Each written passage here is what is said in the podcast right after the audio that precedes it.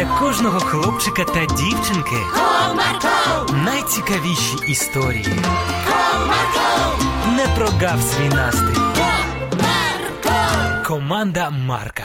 Привіт, друзі! А чи завжди ви поважаєте бажання інших? Чи частіше всього робите тільки те, що хочете ви самі? Ось наш герой постійно заставляв всіх йому поступатися та нікого не любив приймати бажання інших. Але його друзі допомогли йому виправитися. Цікаво? Тоді давайте уважно слухати.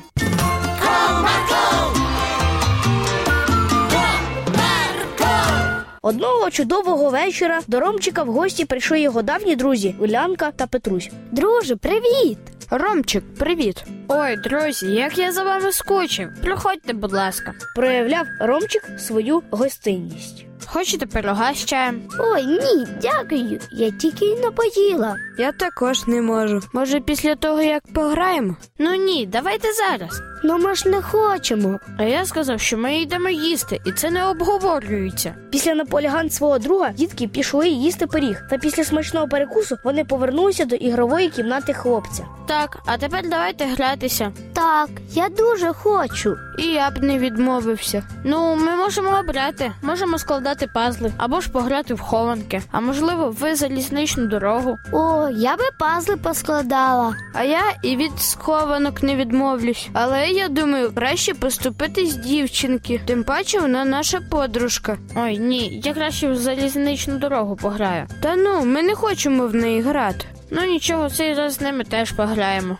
Вибач, але я не хочу. Тоді давай щось вигадаємо таке, щоб всім було цікаво. Так, знайдемо компроміс. Які компроміси? Я сказав, давайте грати в залізничну дорогу. Але ж ми не хочемо. Ото тобі і друзі. Я їх в гості запросив, смачним пирогом нагодував, а вони гратися не хочуть. Ну гаразд, вибач нас. Так, ми пограємо в твою гру. Ти не засмучуйся так. От і чудово. Після цього кожен з дітей обрав собі свій потяг, та вони гралися з ними. Було і справді непогано. О, мій потяг найшвидший, Ну я тебе зараз дожену. Так, так, я зараз всіх обіграю. додавав Ромчик. Після декількох годин цікавої гри дітки трохи втомилися. Може, відпочинемо? Так, я щось теж втомився. Ми вже декілька годин граємось. Ага, треба зробити паузу. Ромчик, ти як на таке дивишся? Ну, взагалі-то я дуже втомився. Я більше би хотів піти на вулиці погратися. Ой, ні,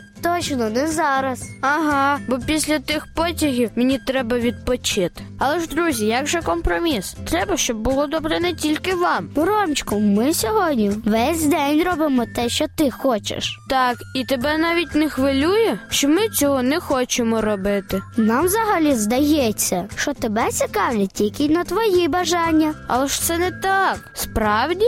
А чому ж тоді, коли ми не хотіли їсти, ти нас тягнув ласувати пирогом? І коли ми не хотіли грати в залізничну дорогу, то ти знов нас змусив це робити. Мені здається, що треба поважати бажання кожного, а не тільки свої. Ох, друзі, вибачте мене. Поки ви не сказали, я б і не подумав, що так погано себе поводжу з вами. Я зовсім не цікавився, чого б ви хотіли, а робив тільки те, що мені хочеться. Ну, ми на тебе не ображаємось. Якщо ти виправишся і не будеш так більше робити, обіцяю. Після цього друзі обнялися, а Ромчик змінився та почав поважати думки та бажання інших. Ось така історія в нас, друзі. Тому будьте уважними до інших та до бажань інших, адже дуже легко думати лише про себе, але краще думати і про інших. До зустрічі, друзі. Marco.